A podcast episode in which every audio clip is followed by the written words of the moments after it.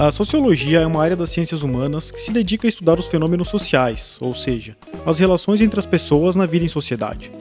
Mas também é uma vertente preocupada em estudar as relações que se estabelecem entre os seres humanos e outras espécies. São os chamados Human Animal Studies, ou ainda Sociologia dos Animais. Para falar sobre esse assunto, a convidada de hoje é a professora doutora Miriam Adelman, dos cursos de pós-graduação em Sociologia e Estudos Literários da UFPR.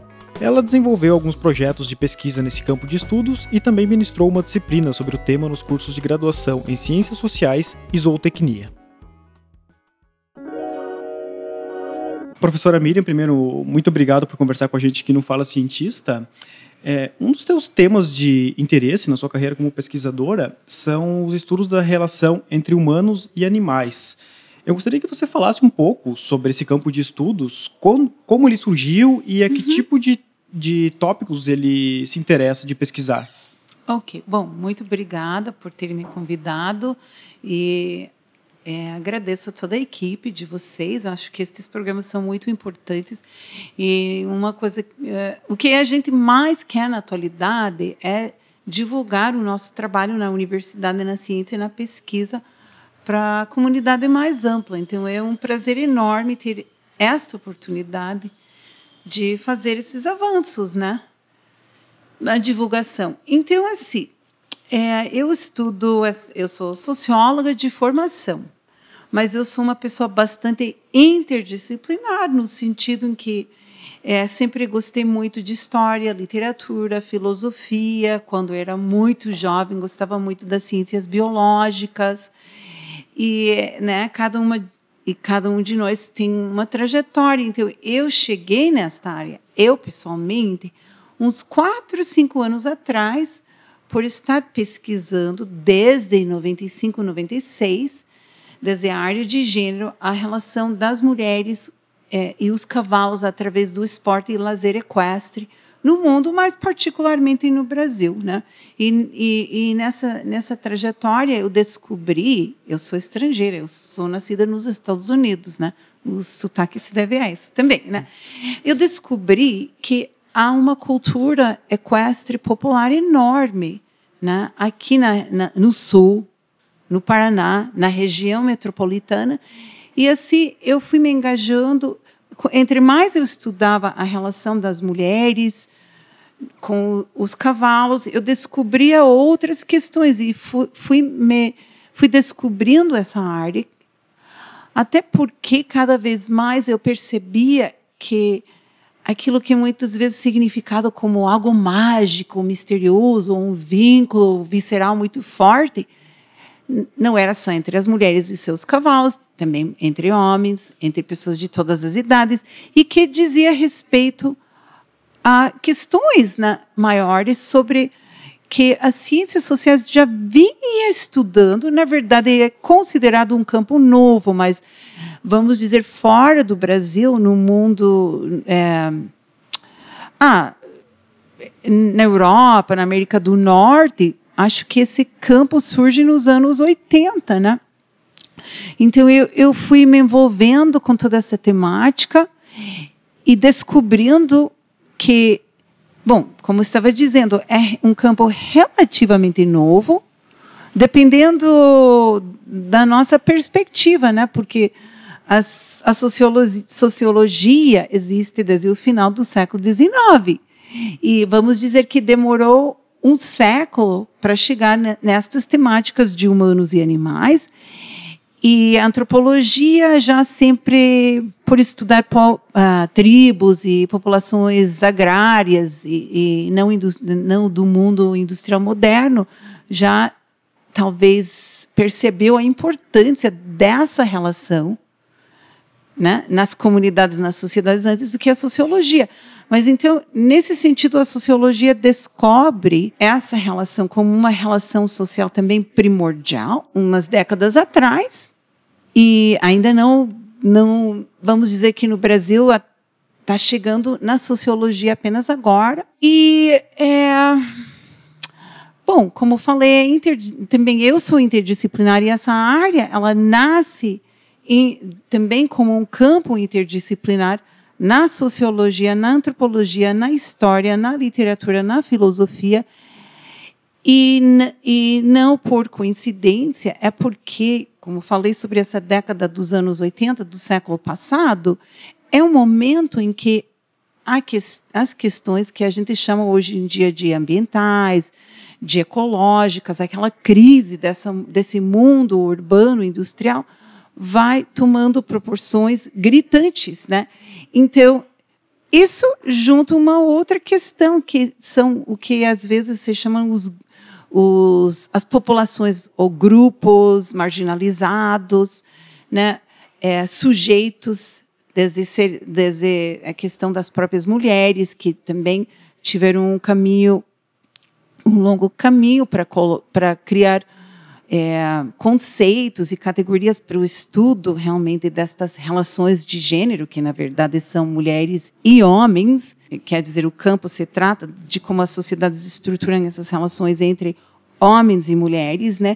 Então, grupos que foram inicialmente marginalizados pelos é, relações de poder que imperam na sociedade e na produção de conhecimento, que pouco a pouco também foram conquistando mais espaço e mudando o que a gente chama de paradigmas, que são modelos de conhecimento que valorizam temáticas e sujeitos e alguns tipos de relações e, e ou às vezes outros, outras relações não enxerga. Então é, há uma comparação que é feita, inclusive por uma historiadora, Harriet Ritfel, muito importante, gosto muito do trabalho dela, que ela disse que o que foi chamado a questão das mulheres, e hoje em dia é o campo dos estudos de gênero, teve um caminho, caminho muito arduoso para ser constituído, muita luta pelas próprias mulheres, e, de certa forma,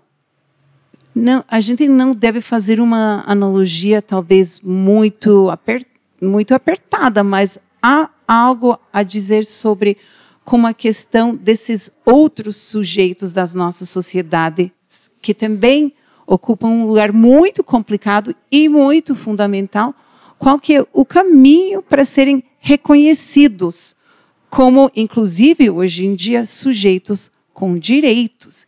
Então, né, é, de, desse momento nos anos 80, mais ou menos para cá, e outras áreas relacionadas, como história ambiental, também vão tomando é, mais espaço dentro da academia pela ne mesma necessidade que o nosso mundo social está colocando, né, que cria esse campo para as pessoas levarem a sério uma relação que, na verdade, ela é constitutiva das da história de todas as sociedades humanas de uma forma ou outra. E também isso vai recolocar nossa a forma que a gente pensa sobre natureza e cultura, porque o que, que são os animais?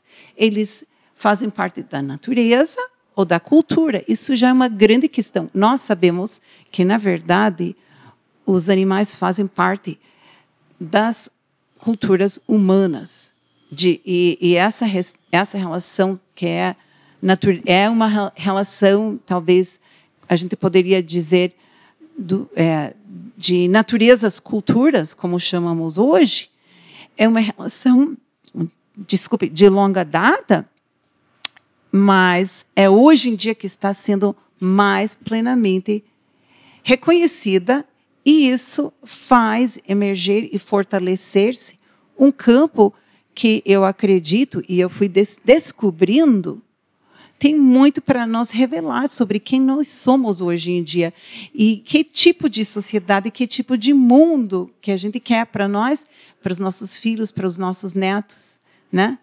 Então, é, ainda, pois, no campo das ciências humanas e sociais, podem haver pessoas que consideram a temática menos importante do que pesquisas, por exemplo, que fo focam exclusivamente em relações entre seres humanos, mas nós mostramos que isso não é verdade.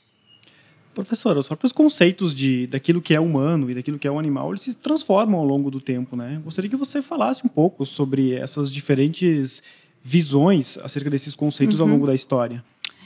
Então, as sociedades indígenas, né, que muitas pessoas da antropologia têm se dedicado muito a estudarem, as norte-americanas ou as brasileiras, é, geralmente não distinguem muito entre o, o ser humano, membro da tribo humana, e os outros seres vivos animais, vamos dizer, né?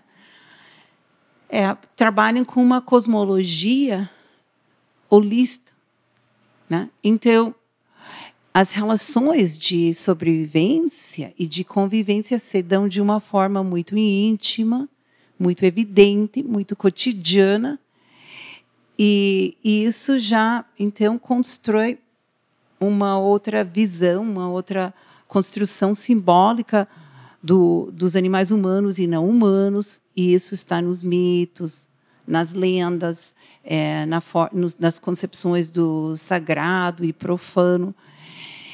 E isto, pois, se a gente for, não, a gente não bom, generalizar sempre é muito difícil e mesmo fazer uma narrativa histórica linear, por outro lado, às vezes não fazer também a gente precisa explicar um pouco algo que tem aspectos conexos, né?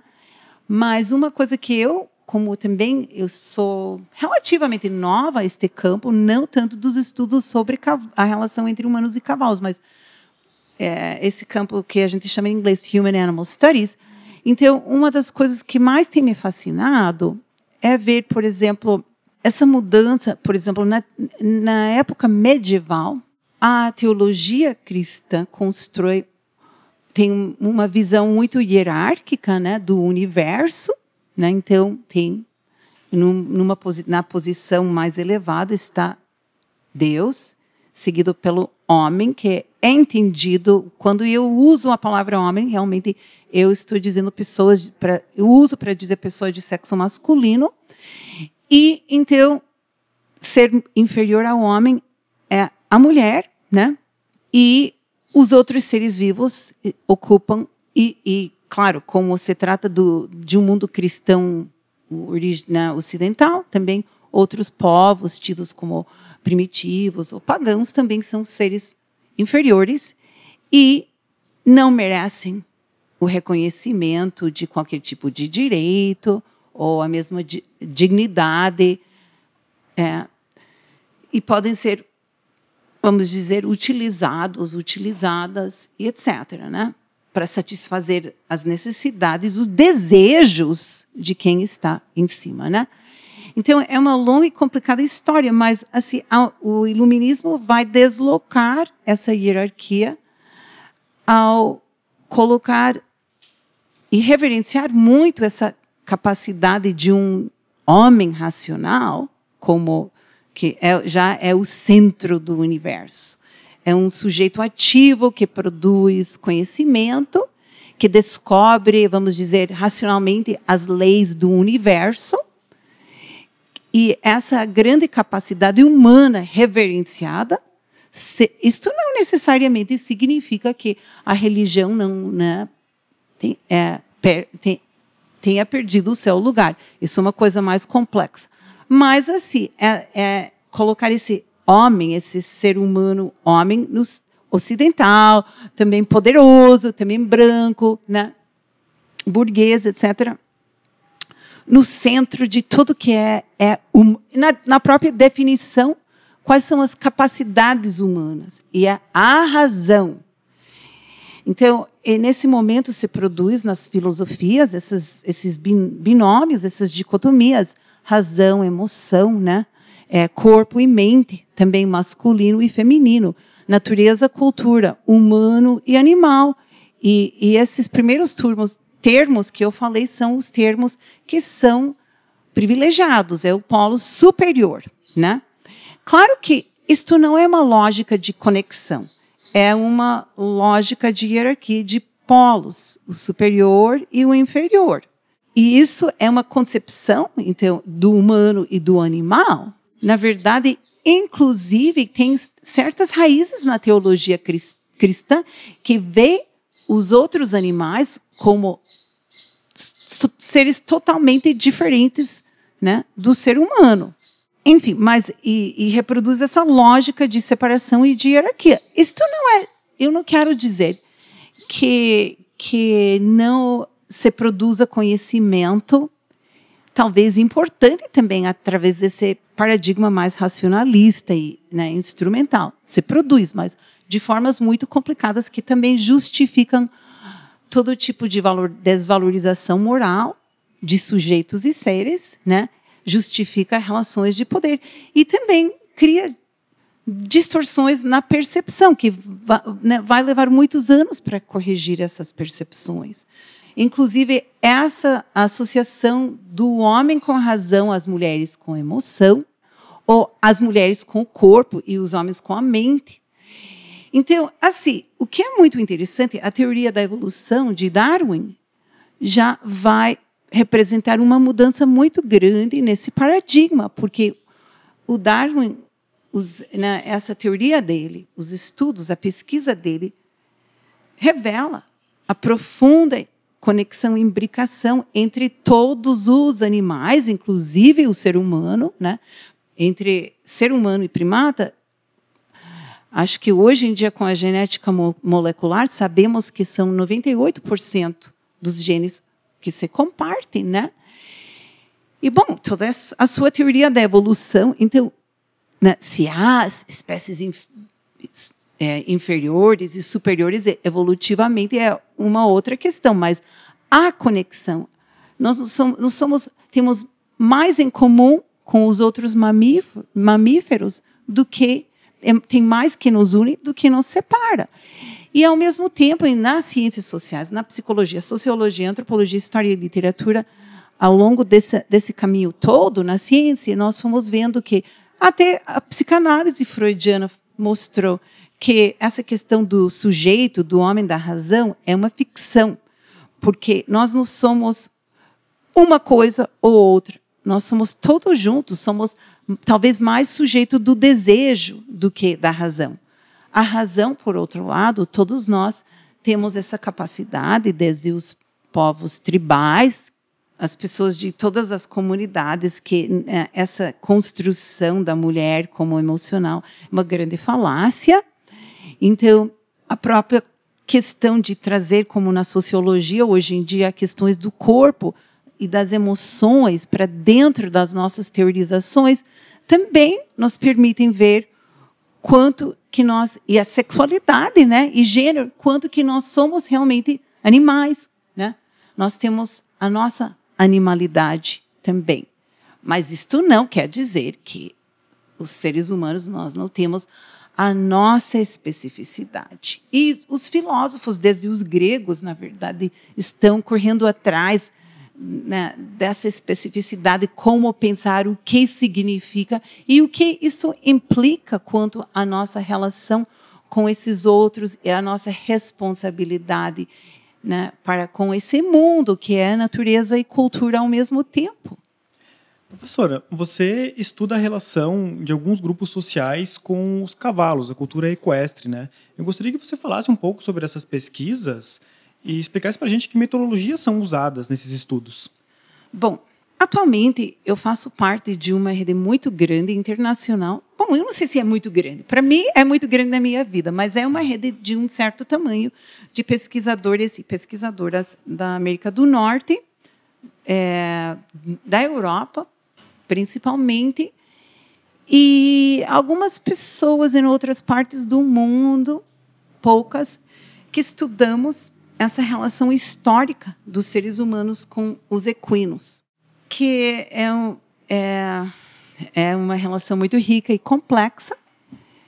Essa começa com uma, uma das muitas histórias de domesticação de animais, que são elementos muito críticos, que viabilizam também muitos desenvolvimento da produção é, das sociedades humanas, né? E, e que vem ao longo da história se transformando.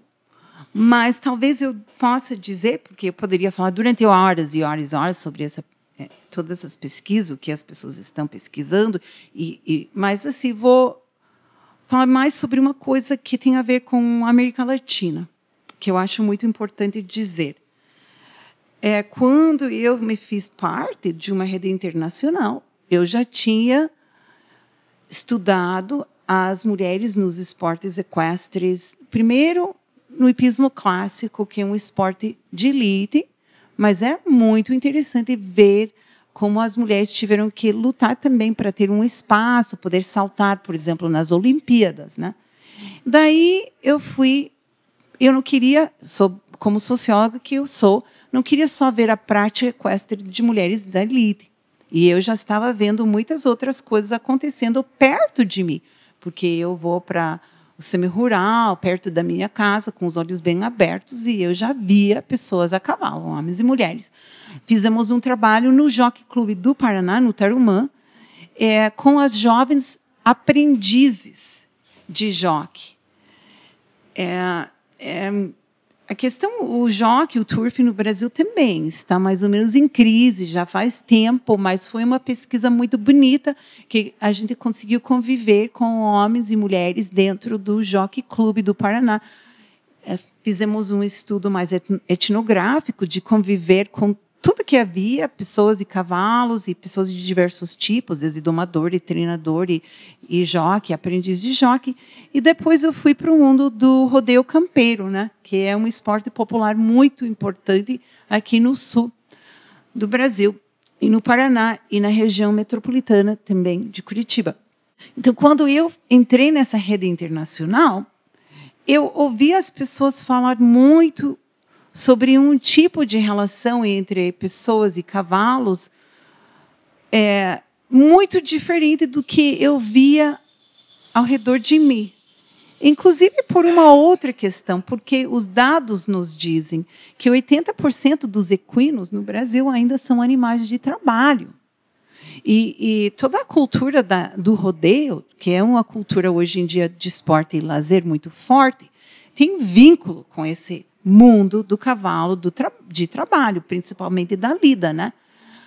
Mas é, na Europa já há todo um argumento que é válido para muitos países europeus de que o cavalo realmente o cavalo perdeu o, o papel e o vínculo com os espaços rurais e com o trabalho e algum tipo de de relação tem com uma espécie de neo-rural, um novo rural, mas é muito mais um animal que é, tem uma função no mundo de esporte e lazer das pessoas principalmente, não talvez não das grandes elites, senão de uma classe média, de pessoas que têm dinheiro para gastar e que procuram uma relação com a natureza, talvez. Ou também, uma coisa que dá para discutir bastante, por que, que os esportes equestres se tornam um campo tão fértil para as mulheres como atletas, né?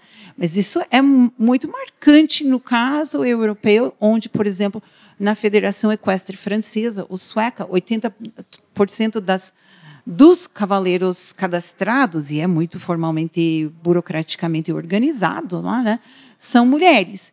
E aqui no Brasil, bom, essa questão das mulheres ela vem ocorrendo mais devagar, de uma forma menos contundente, mas principalmente é, faz parte de uma cultura popular brasileira que envolve pessoas do campo, do semi-rural e da cidade. E embora haja segmentos muito elitizados, para mim é antes de mais nada uma cultura muito viva, que ela é, é desfrutada por pessoas diversas, que têm raízes no campo de alguma outra forma, mas quase todos os brasileiros ainda têm, né? E é, que por vezes também é um espaço que une ou reúne, pelo menos, pessoas que vivem na cidade há uma duas gerações e já são das pertencem às camadas médias e tal, com pessoas que são do campo, são do meio semi-rural, ou mesmo eu já vi muitas pessoas bem simples, mas pessoas que trabalham em fábrica ou mesmo em comunidades muito pobres, aquilo que é muitas que algumas vezes é chamado de favela, né? E que tem como o seu objeto de amor e paixão e desejo, o cavalo.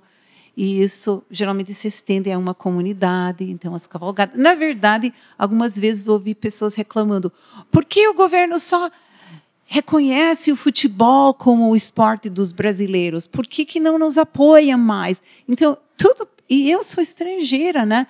Então, eu com todas as contradições e conflitos que qualquer mundo pode ter para a gente, e o que, que é o rodeio, quais que são os diversos rodeios e os animais dentro do rodeio, eu fiquei grata à pesquisa que me levou para esse mundo, porque eu, eu acho que eu aprendi muito sobre o Brasil fora da universidade, assim também, né? né? Professora, você ministra um curso, uma disciplina, aliás, nos cursos de Ciências Sociais e Zootecnia, que se chama Sociologia dos Animais. Uhum. Você pode falar um pouco sobre esse curso? Quais são os tópicos abordados durante essa disciplina? Uhum. Uhum. Então, é, na verdade, eu sou recém-aposentada. Então, é, as disciplinas da graduação que eu dei no curso de Ciências Sociais e na Zootecnia, pois, teoricamente, e penso que né? Na prática, não, não teria o prazer de dar novamente, mas adoro falar delas e penso que também se, vão se transformar em disciplinas da pós-graduação, porque nós aposentadas ou aposentados muitas vezes fazemos essa opção de continuar trabalhando é o nosso amor pela ciência pelo, pelo meio da, de produção e transmissão do conhecimento né então né com esse é, né essa introdução eu diria que é uma disciplina que ela, eu vou estruturando ela e ela vai crescendo. Mas, inicialmente, eu discuto a questão mesmo da mudança de paradigma nas ciências humanas e que tem uma outra questão, é um, uma possibilidade e uma necessidade também que coloca de aproximação das ciências humanas das biológicas, né? principalmente das biológicas. Tanto é a zootecnia é como da, dessa área biológica, agrária, né, etc. Então, é, isso eu discuto.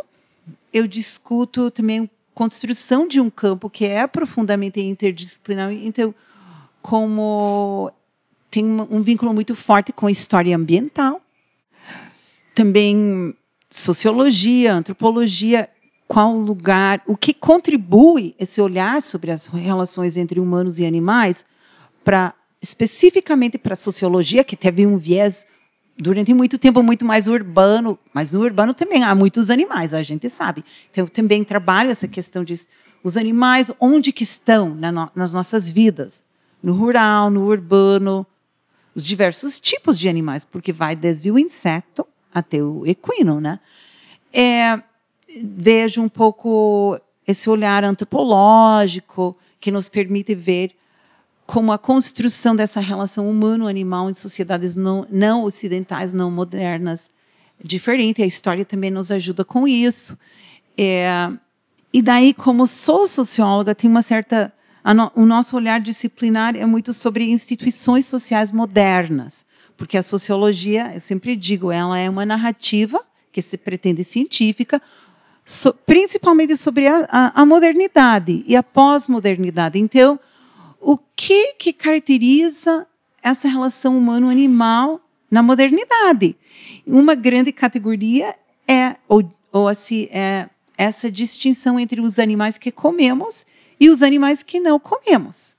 Os que comemos nos levam para pensar sobre, por exemplo, como amiga, uma grande amiga minha, Ana Lúcia Cânfora, ela tem um livro que são, é, é, é sobre a história dos animais humanos no Brasil desde o século XVI a século XIX e ela estuda a gênese da agropecuária brasileira. Isso é muito importante, né? E então assim tem muitos questionamentos que hoje em dia também vêm sendo feitos em relação às nossas preocupações com a nossa alimentação e com a ecologia e com o uso sustentável também da terra, que tem a ver, que trazem essa questão sobre o comer animais e quais animais, o que, que isso significa para nós como pessoas, o que, que significa para coletividades, para o planeta, etc. Né? Então, isso é uma grande questão. E os animais que, gente, que nós não comemos, depois salta à vista essa questão dos pets, né? os bichos de estimação.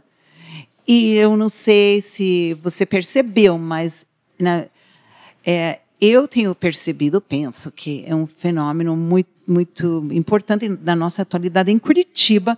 Nos últimos 10 ou 15 anos, pet shop, em cada esquina ou em cada bairro, não sei quantos pet shops e clínicas para dar banho e tosa e quantos veterinários há e como essa indústria do pet, do bicho de estimação, vai se tornando um, deve ser um segmento altamente lucrativo e isso também, mas tem um lado simbólico e tem um lado que tem a ver também com psicologia e com o que que está acontecendo, porque nós seres humanos, ah, tem dados interessantes. Nos Estados Unidos há, há mais pets do que pessoas. E penso que deve ser a mesma coisa no Brasil também. Então, já começa a trazer questões muito importantes que também a gente discute sobre como explicar isso. Qual é o papel desses animais no nosso cotidiano?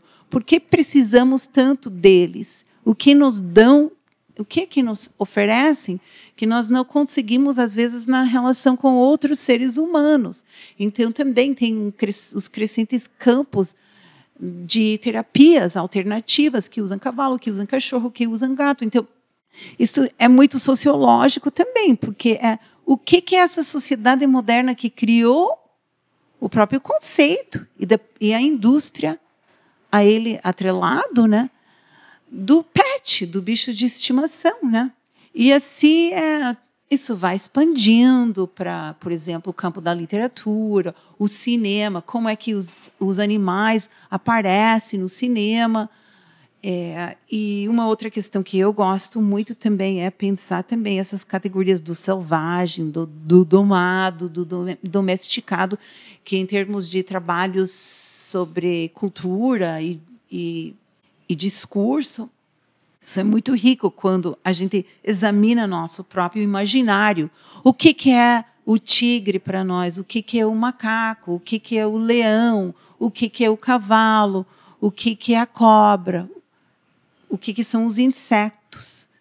E assim, ah, e mais uma coisa também, e os animais hoje em dia no trabalho humano e também o trabalho humano em relação especificamente aos, outro, aos outros animais, que são biólogos, são veterinários, mas são também as pessoas que trabalham nos, no, nos frigoríficos, né? Então, assim, ah, e uma coisa que eu deveria dizer também, que eu acho como socióloga, uma, é, a gente não pode deixar de enfatizar, é que como muitas vezes, através das nossas relações com os outros animais, nós reproduzimos formas de desigualdade, dominação, mas também pode ser de igualdade e de reciprocidade entre os seres humanos, né? Então, isso só para quem acha que é um campo de menor importância, que eu não acho, mas talvez eu, eu deva também colocar isso, que tem é, está no cerne de tantas questões que dizem respeito às crises dos nossos tempos. Tá certo, professora Miriam. Muito obrigado por conversar com a gente aqui no Fala Cientista. Ah, muito obrigada. É, agradeço muito a oportunidade. E, ah, vou dizer também para pessoas que estão no público ouvindo que nós estamos criando novos espaços, tanto na UFPR, eu como aposentada, tenho energia para estas coisas, né?